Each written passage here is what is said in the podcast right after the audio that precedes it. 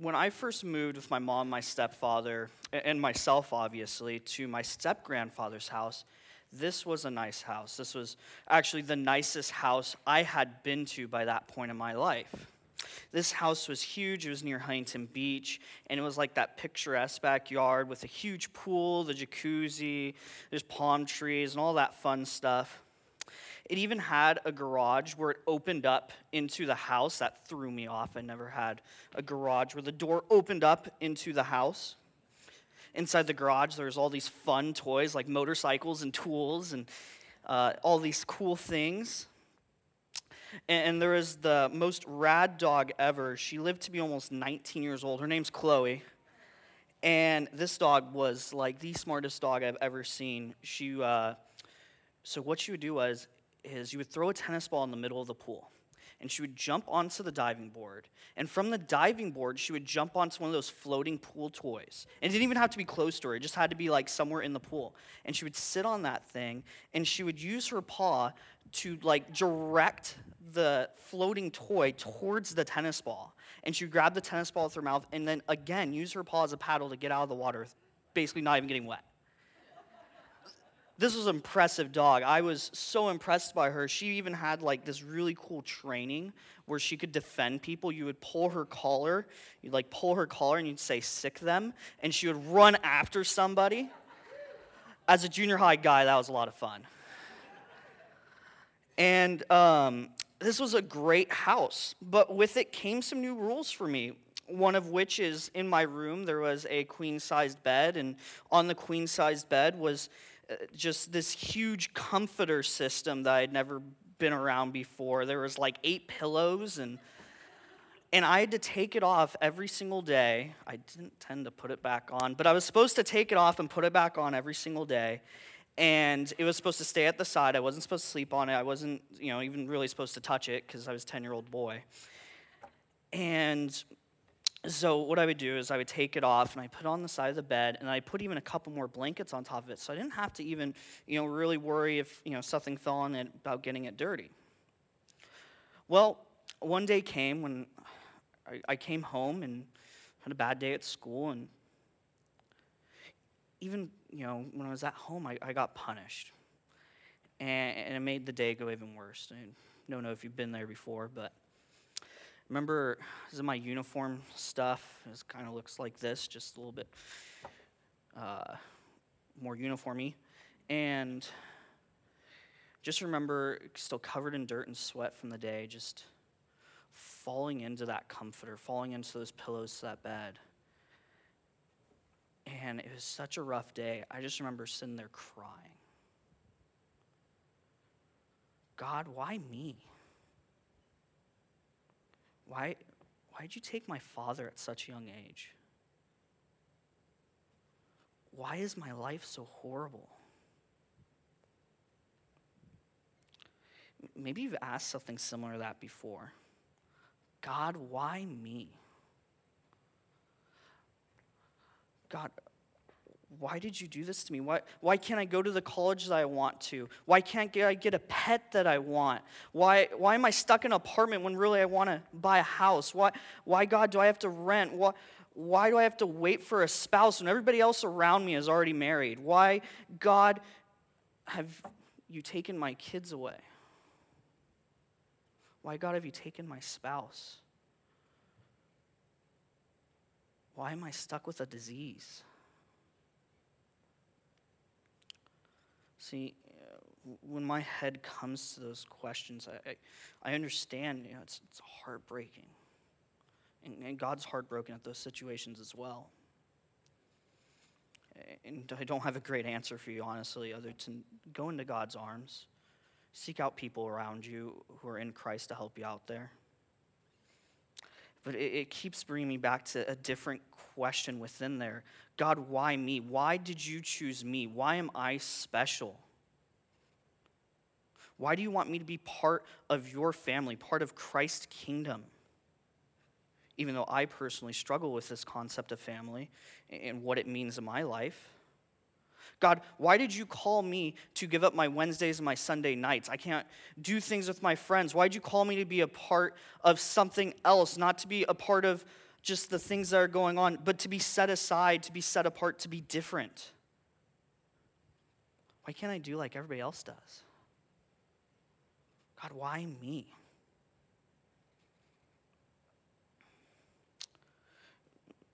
Which is the question we come to as we come into 1 Peter 2, verses 9c through 10. If you could please stand, uh, read with me, that would be amazing. Exciting, exuberant. You are a holy nation, a people for his own possession, that you may proclaim the excellencies of him who calls you out of darkness and into marvelous light. Once you were not a people, but now you are God's people. Once you have not received mercy, but now you have received mercy. You may be seated. Thanks for standing. Today we're going to talk about why has God chosen us? And what does that even mean? And that's what we're going to see. First, we're going to take a couple of words a holy nation. So, in this first little part right here, we need to remember that Peter is, uh, sorry, a good Hebrew boy, right? He understands his Old Testament, and he is taking that Old Testament and he's translating it over to the New Testament. He's helping us understand what is going off here. And he's calling the church a holy nation. We are a part of it. He talks about how Israel was a holy people, right? We see that in Exodus 19:6. And you shall be to me a kingdom of priests and a holy nation. These are the words that you shall speak to the people of Israel. See, in God's kindness, He has extended His grace outside of the people of Israel and to the Gentiles. Now that God and His love is accompanying everyone, His grace is everywhere He is reaching out. He has brought a covenant to all. It is now a special relationship we get to have with Him, which is what we see through uh, the book of Romans, chapter 9 through 11. See, we see that the belief of a Christian is there's a change in their heart. You have taken yourself off this pedestal, off of this throne of your life. It is not mine, but it is now Christ's life. I have put him on my throne. That, that's the whole point of it. That's Theology 101, as my New Testament professor would say. Once you tell God you, you do that, then you quickly are going to get baptized and you're showing the world, hey, this is who's on my throne. It's not me anymore, it's Him. You have committed to Christ. You are now made in that holy nation. And then at, at that new birth, a believer is part, sorry, is a part of God in that new way, that kingdom type stuff right? They no longer have condemnation and death and sin and what's going to happen. But now you are set apart or sanctified from your sins. See that in verses like 1 Corinthians 6 and Psalms 4. So we're, we're set apart. We're not the norm anymore. We're distinct. Maybe you've been set apart before. Maybe it's you know, academics or at work, or maybe you're a really good musician or, or sports athlete. Uh, something has set you apart before. For me, one of the, uh, the times I was set apart, very few times, was playing hockey. And this one hockey game, it was like a 6.30 in the morning game on a Saturday, which means you have to be there at like 5.50 because in hockey you need to get there 30 to 40 minutes before to stretch and put on your pads and all that stuff.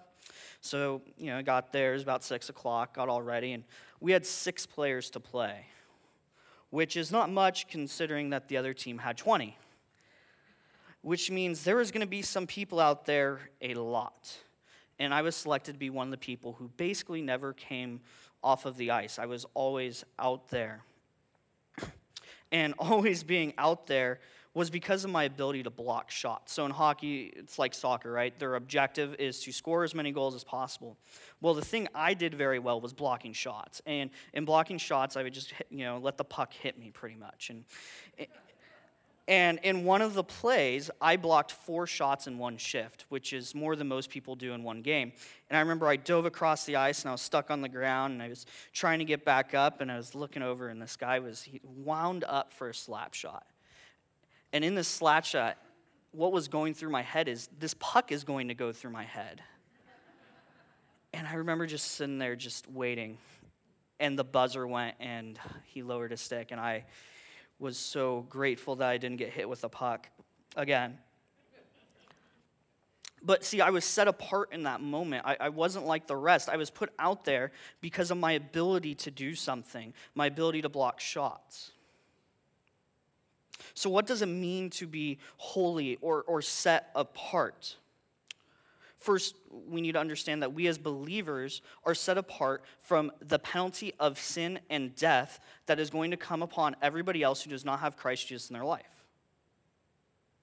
And we are then urged through the power of the Holy Spirit to work together and to become more and more holy, to live holier lives. That's spiritual formation. This means living, living differently from the world around us. We are living different than a world that is full of fighting, grief, pain. We are not to conduct ourselves in that way. Instead, we are to live a life in order with the Spirit. And Paul tells us that in Galatians 5. So, first, Paul says this But I say, walk by the Spirit, and you will not gratify the desires of the flesh. For the desires of the flesh are against the Spirit, and the desires of the Spirit are against the flesh. For these are opposed to each other, to keep you from doing the things you want to do. But if you are led by the Spirit, you are not under the law. Now, the work of the flesh are evident sexual immorality, impurity, sensuality, idolatry, sorcery, enmity, enmity, strife, jealousy fits of anger, rivalries, dissensions, divisions, envy, drunkenness, orgies, and things like these. I warned you as I warned before that those who do such things will not inherit the kingdom of God.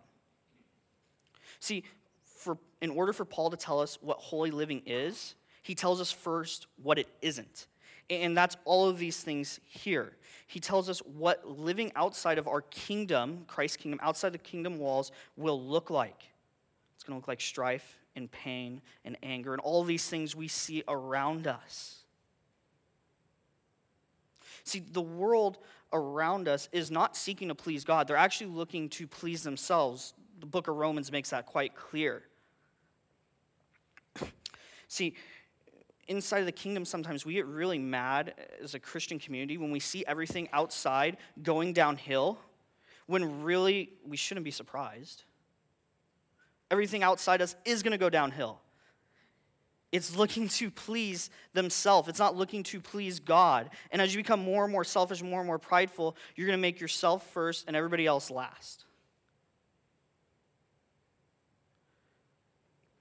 See, God tells us that people who are not in Christ are going to be constantly doing this. They want to be in the flesh, and He's actually given them over to their flesh. You want it? Take it. It's yours. Now, Paul takes us from this, okay, this is what's going to go wrong. Now, let me tell you what I have in mind for the kingdom. Galatians 5:22 it says this, but the fruit of the spirit is love, joy, peace, patience, kindness, goodness, faithfulness, gentleness, self-control. Against such things there is no law. And those who belong to Jesus Christ have crucified the flesh with its passions and desires. If we live by the spirit, let us also keep in step with the spirit. Let's not become conceited, provoking one another, or envying one another. See, as Christians, we are distinct. We are living by the Spirit. We have been given the gift of the Spirit. It's not the gift of man, it's the gift of the Spirit, this thing given by God in order for us to live in a community that is full of love and showing Christ around us. One of the things I, I tend to get asked a bunch uh, when I get like little questionnaires from students and stuff is do I know if this person or that person is a Christian? That, that tends to be a, a semi normal question. Even in class, we get asked that sometimes. And I normally give the same answer, and it goes something kind of like this. So I, I really don't know the true heart of a person. I, I can't really make a full ruling on how that person is. But in a Christian's life, it will be showing the fruit of the Spirit. And then I'll give them the reference to John 15. Which makes me bring up the question Does your life show the fruit of the Spirit? Are you producing this? Or does your life look like those branches in John 15 without the fruit? Ones that will fall off, be withered, thrown into fire.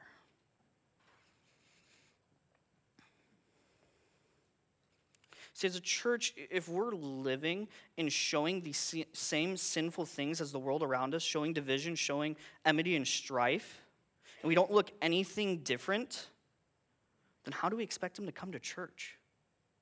They need to see something different in us, this greatness in us, that we are these people searching to love and to serve others, much like Christ learned to, sub, to love and serve others. Next thing we see in verse 9 is we are a people for his own possession. I want to take a little deeper dive in this word possession in the verse. The word possession implies to purchase or to acquire for a price. We obviously know that those of you who are believers have been bought at a price, actually, the ultimate price. God gave of himself and of his son, his only son, Jesus, which we see in Titus 2. Titus 2 13 through 14 says, Waiting for our blessed hope, the appearing of the glory of our great God and Savior, Jesus Christ, who gave himself for us to redeem us from all lawlessness and to purify for himself a people for his own possession who are zealous for good works. See, through God's sovereignty, he has elected all who believe. They are his, they belong to him. You can't be plucked from his hand. Which brings us to this weird little thing that makes us wiggle in our seats a little bit. Are there elect people? Does he choose them? And the answer is yes. The Bible seems to point to this. We see this in 1 Peter. Um, again, in Deuteronomy, we'll go through these a little quick. Deuteronomy 7 6, and again in 1 Peter 1, verse 9 as well. See, there is a sense that we are called, but we also have a choice. We have free will. These work together because God, in His sovereignty and His omnipotent power, knows who is going to choose them. So, uh, can He have elect people in free will? The answer is yes.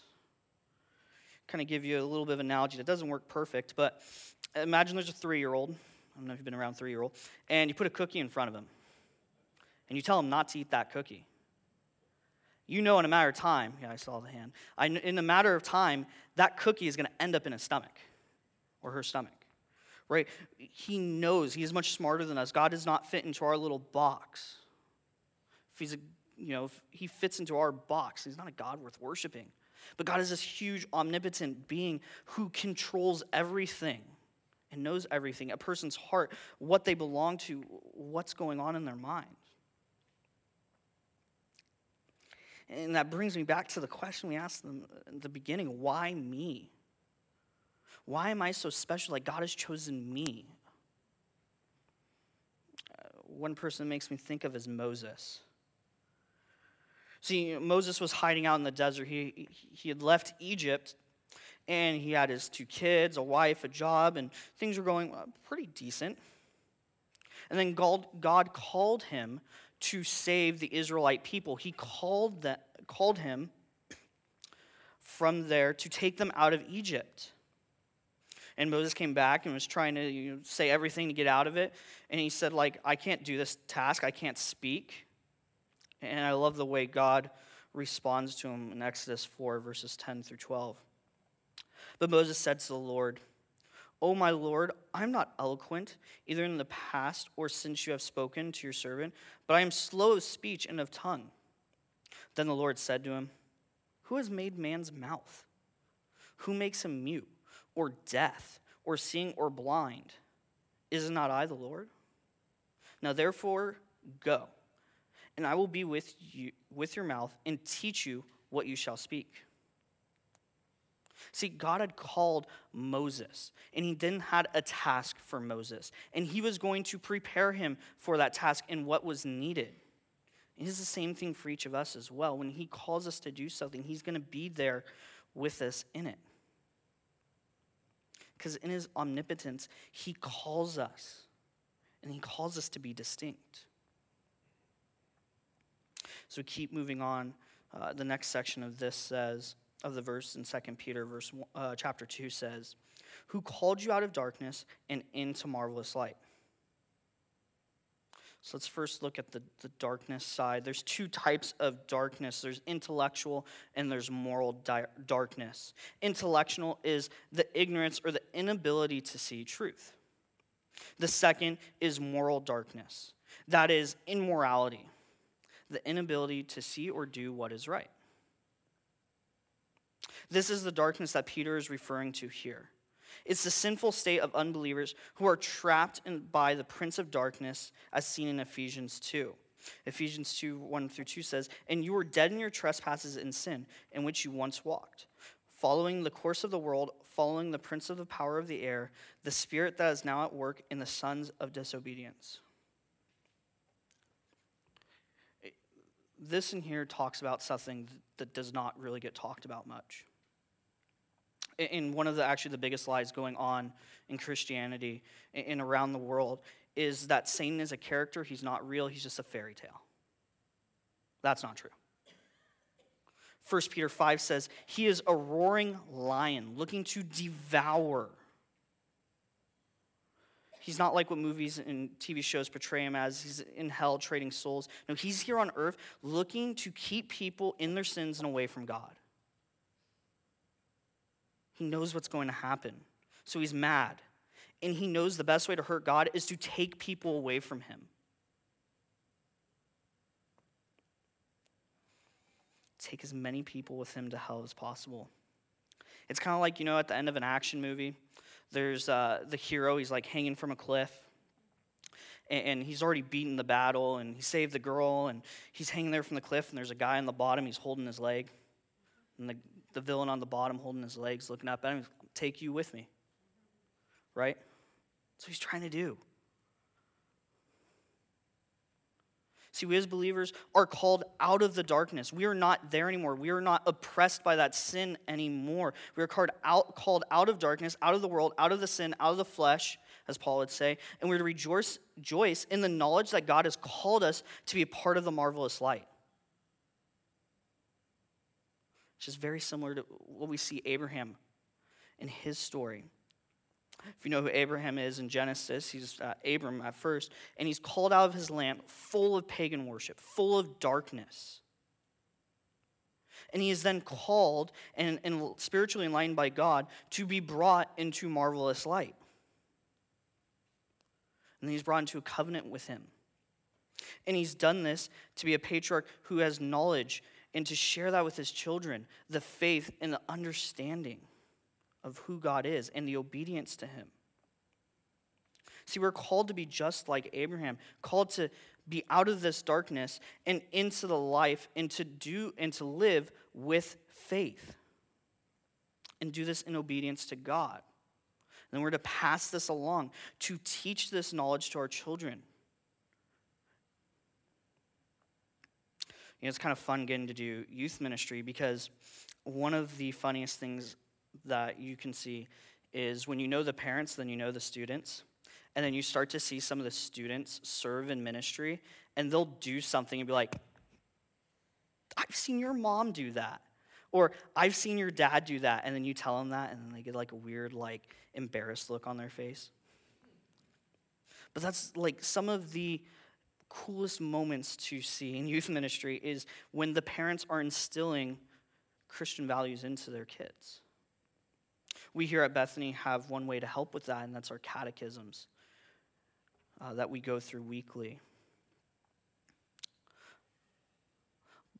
Believers, here in the church, we know why we want to be a part of the light. We know we don't want to be a part of the enmity, the strife, all this, this stuff that mucks it up and makes everything horrible. We, don't, we know why we don't want to be in the darkness. We also know we don't want other people to be in the darkness. We need to help in bringing them out of that darkness and into the light, in showing them who Christ is. See, we know where the darkness leads. It leads to a life full of immorality. And it's not just the controversial topics we hear about. One of the biggest issues right now that's normalized, and even to some extent starting to become normalized in some Christian cultures, unfortunately, is premarital sex. It's in almost every TV show you watch now. Uh, the stat right now is 50% of high schoolers will have sex before they graduate. Uh, within that is pornography addiction. That's huge as well. See, we as a church need to come and not just say no, but we need to come to an understanding and talk with these people and show them the light, show them who Christ is. You change people by changing their heart. Part of it is just, uh, for me at least, it's knowing why. And for kids, you see that a lot as well. Knowing why. Kids at about fifth, sixth grade start to ask you, you don't just tell them something, they ask why. Why can't I run in the street? Well, car big, you small. Crash, they're bigger, they're going to win, right? So telling that why is important. And You tell people in, the, the case of sex that your sexuality is important. It's something created by God. It's this wonderful thing. It's precious in the sight of God. It's to be cherished and it's, to be experienced in marriage where it can be full of, of uh, physical, mental, emotional. It's all together. It's an area of your life with one partner where you're inviting God into it to be a part of it. Not just something to be thrown away for a couple moments. Passion. It's this cherished, wonderful gift from God.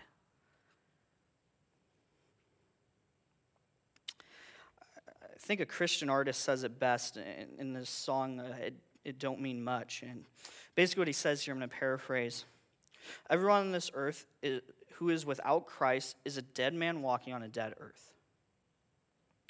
He says, they're looking for a heart and a soul, searching for everything. They're saying, I want money, I want fame, I want sex, I want drugs. He said, All that stuff, it's coming for your heart. It's secrets from the darkness, it's coming for you. It's what the world wants. But he's saying, for him as a Christian, it doesn't mean much to him because he's in Christ. He has been taken from the darkness to light. He knows that doesn't have a hold on him. He knows he can go to Christ to help him with that go to fellow believers to help him with that, to show him that the light is more amazing than darkness can ever try to hold on him. See, as believers, we know we are not in the darkness. The question becomes why would you want to leave someone else there? Especially if you know where it leads. We have seen the intellectual light of God's truth, the marvelous light. We understand why there's a darkness. We understand all this. But getting mad and upset is not going to help anything. Bringing people to Christ, changing their hearts, is what's going to help. See, as Christians, we are the light of the world, the salt of the earth. Our lives should be for Jesus and to do his will. 1 Timothy 4, it says, as Christians, we are to be examples. We need to show we are not part of the darkness. We're not part of the strife. We're not part of the divisions half the book of 1 Corinthians, Paul's telling the people, don't be divided. The whole church of Corinth. Don't be divided. We're called to be loving, forgiving of each other, full of mercy. And Peter goes on to say that once you were a people, sorry, once you were not a people, but now you are a people. This is verse 10 in chapter 2. Once you had not received mercy, but now you have received mercy. See, Peter is referring to actually the prophet Hosea here. Hosea chapter 1, verse 6 through 10 says this. This is speaking to uh, the nation of Israel. She conceived again and bore a daughter. And the Lord said to him, Call her by name, no mercy, for I will no more have mercy on the house of Israel to forgive them and all, but I will have mercy on the house of Judah, and I will save them by the Lord their God. I will not save them by the bow or by the sword, or by war, or by horsemen, or by horses. When she has weaned no mercy, she conceived and bore a son. And the Lord said, Call his name not my people, for you are not my people, and I am not your God. Yet the number of children of Israel shall be like the sands of the sea, which cannot be measured or numbered. And in this place where it was said to them, You are not my people, it shall be said to them, Children of the living God. So, uh, Peter is quoting this passage, and um, I'm going to bring an image up on the screen of the nation of Israel, and we're going to do a little quick history. So, um, there's Judah and Israel. There was a split at this point, and Israel here really soon in 722 is going to be taken by Assyria. God has let them go. They're going to be taken by Assyria, dispersed, and no more. Be just the, the nation of Judah, which is Judah, another tribe, and some Levites. See, Peter is applying this concept to the Gentile people that they are were not a people and now they are a people. They are not in this anymore. Because what um, Hosea goes on to say is that even though they're dispersed, they're going to be brought back in, right? They're still going to be a people who God gives to them. they're going to be the children of the living God. See, in this, the, the Jewish people were the ones who originally had the covenant. And when the Gentiles got brought into the church, there's kind of some issues there. The Jewish people were given extra rules on the Gentiles, and there's a lot going on there. And Peter's saying, no, no, no, no. They're a part of this. We're all together here. We're all one in Christ.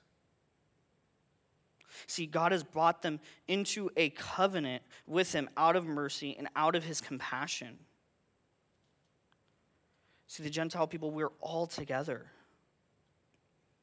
Actually, the Jewish people were called in the book of Isaiah to be the light to the Gentiles that they may know Him. Isaiah 42, verse 6, it says, I am the Lord. I have called you into righteousness. I will take you by the hand and keep you. I will give you a covenant for the people, a light for all the nations. See, it makes sense that we as Christians are called to be the light because the Israelites were called to be the light. The ones with God's covenant, the one who are God's people, are called to be the light to the world.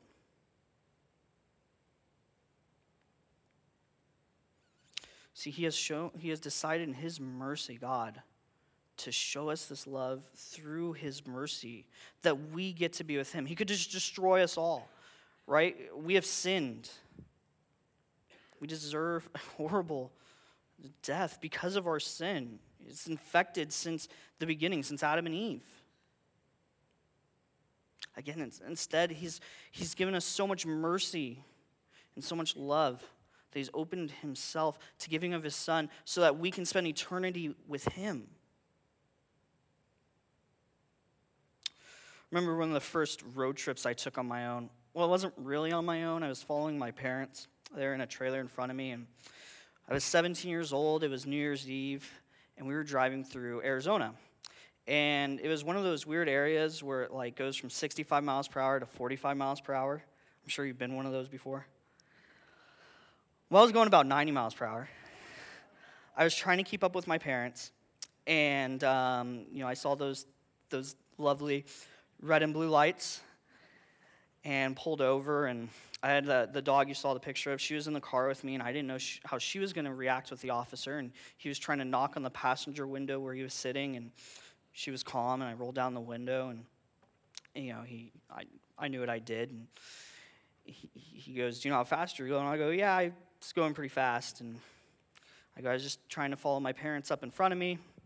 And he goes, okay, okay. And took my stuff, went to run it. He saw I was 17.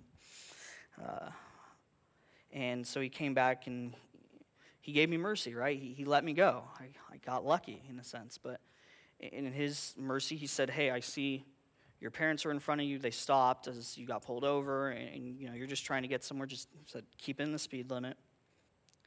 And so he walked away and he gave me this great mercy.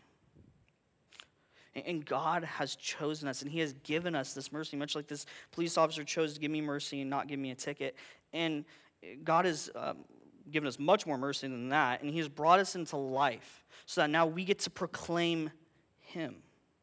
And that's the last thing as we jump back to verse 9, one little section, that you may proclaim the excellencies as Him. See, we now see that we don't have to, but we get to proclaim the excellencies of God. Well, what does it mean to proclaim the excellencies? That means we are to publish or advertise or tell something that is otherwise unknown to other people. See, what Peter is telling is people in the church to go and tell of the good works that God is doing in your life. It's kind of like what a testimony is. One of my buddies, uh, I actually got to meet up with him with a couple of you here at church uh, just on Thursday with uh, Dan and Isaac. And uh, my buddy is from India. He moved here and goes to Biola, and he's been there for eight months. And as he got ready to go to Biola, he had no money, he had no visa to get over here, he had no way over. And it was in the, you know the middle of COVID last year, and everybody in front of him was getting just denied for visas. And somehow the person he talked to was able to give him a visa. And then he somehow raised thousands and thousands of dollars to not only fly over here, but to pay for his Biola expenses for the fall semester. And as he trusted and relied on God, his spring semester got covered. Then his summer semester this year got covered. And it's those amazing testimonies where you see God's work that we need to share these things. These are great accomplishments that God is showing to us. It's proclaiming the greatness of God, what He's done for us. To be honest, church, we gotta be stop stop being so afraid to tell other people about Jesus. We need to go out and step out in our faith and go and talk to people. See, if you want a church to grow, you need to go and tell people about who Jesus is. You need to bring them over to the light. Doesn't mean you're doing, you know, the work. God can do things without you, obviously, but you get to be a part of this now. You get to be excited about it. I don't know how many times I've said, no, no, no, no, no, no. I don't need to go out and tell those people about Jesus so and so has that gift. I don't have that gift. Send them. Man, was I thinking the wrong way. Instead, I needed to be bold in my faith and not really what it was, it was laziness because I didn't want to go somewhere and go and tell people about who Jesus is, this great work he has done in my life. Matthew 28 says, uh, 19 says, go out and make disciples. That doesn't just mean the people with the gift of evangelism. That everybody go make disciples. Go teach people. Go bring them into your life. Discipling is not just bringing them to Christ. That's teaching them. That's living life together. That's showing them what it is like to live in Christ. And then you're, you know, you're strengthening them up as they're strengthening you up. And that's what's part of this.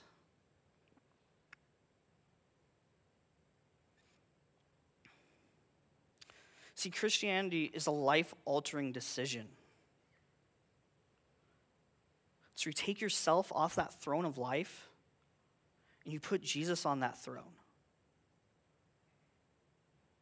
Maybe you've noticed that before. Maybe you've noticed everything going on outside, outside of these kingdom walls, outside of this church, and you see that it's just it's just all this ickiness. It's gross. It's just Genesis three stuff. See, maybe you've come to realization man, I need this light in my life, this person who saves me.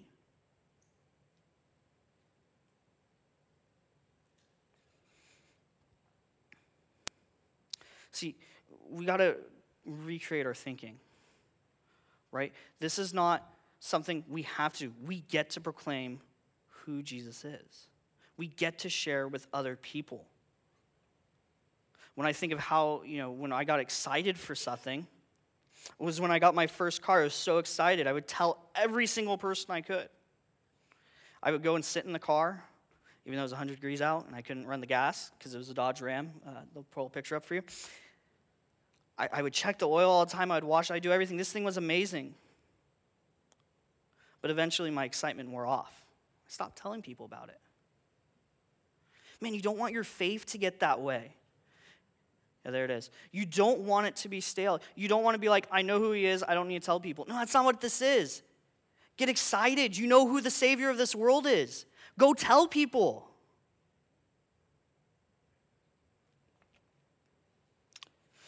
As we close up today,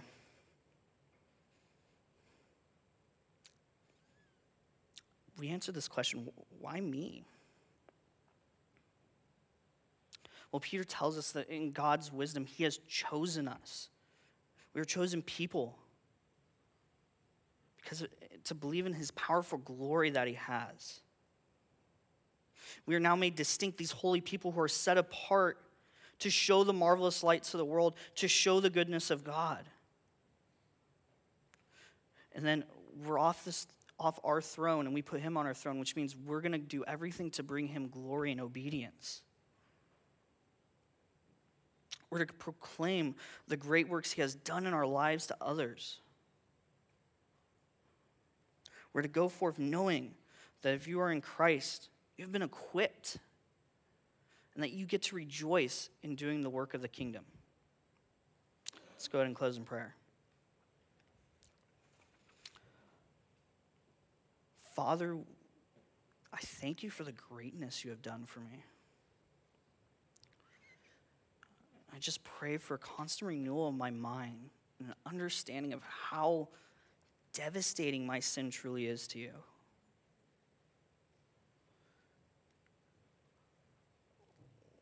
Lord, when I know how devastating my sin is, it makes it so much more clear how amazing you truly are to me. Father, I'm so thankful for the work you've done in my life and the lives of people out here who've talked with me and told me about the greatness you've done in their lives. Father, I pray as we get ready to close Sunday service that you give us renewed joy in knowing that we get to go and tell people about you, the greatness you've done in our lives, the greatness you're going to do in their lives. Father, I just thank you for everything you've done for us. In Jesus' name, amen.